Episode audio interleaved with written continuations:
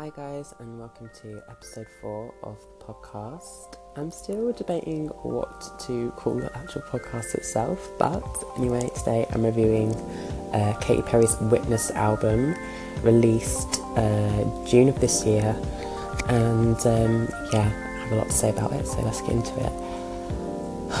Where do I start with this album? I think Katy, well, she said she was going for a purposeful pop album which made a statement about society, which is something that we definitely got on the first single of the album, Change the Rhythm.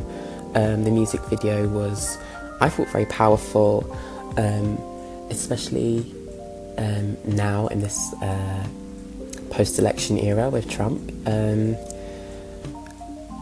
but apart from that, you don't really get anything until track six on the album, I would say, Power, which is probably my favourite track on the album. Um, she's kind of addressing misogyny, um, and she wants to be f- head first at the dinner table, she says, um, and she's not going to follow in her mother's footsteps and be kind of like submissive to the man, which I really, really enjoyed. And also, the production on that song, especially, is incredible. I can't believe she didn't make it a single.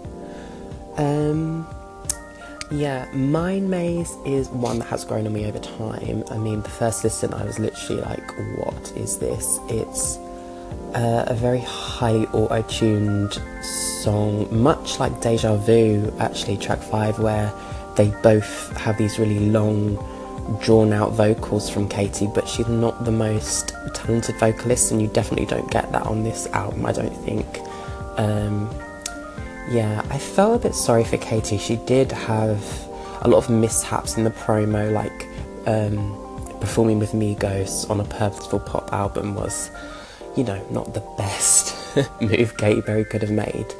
Um, and she got a lot of stick for cutting her hair um, and yeah, I don't know. I just felt like she went a bit weird this era. Like she was just trying a bit too hard, like in interviews and in the promo. Like she did that witness live thing, which I actually saw a bit of and I quite enjoyed, but some of it felt a bit try hard from her.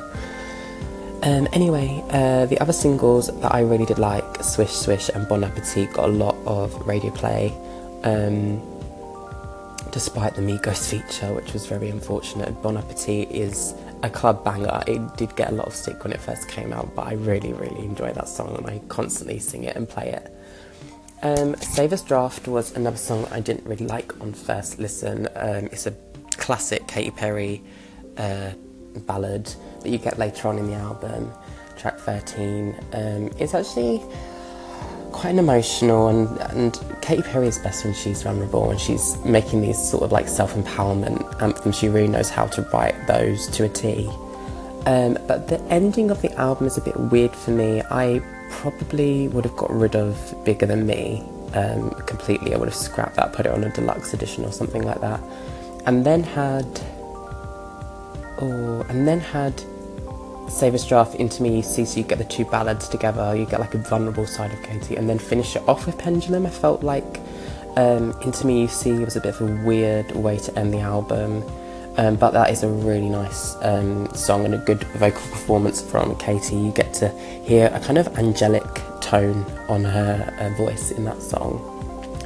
Uh, Tsunami is one I have to talk about. The production on that is very er- experimental, I like to think. Like she was tr- kind of pushing the boat out and trying to get away from that classic Katy Perry pop um, song with Tsunami. It's a very sexy and subtle, understated uh, song. I feel like Katy Perry takes metaphors a bit too far. Like the food metaphor in Bon Appetit gets old very quickly. Tsunami, the the water metaphors get a bit old quickly again.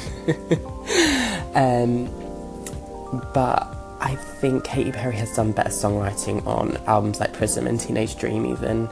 Um, but I felt like the production was a bit more risky on this album, which I did appreciate.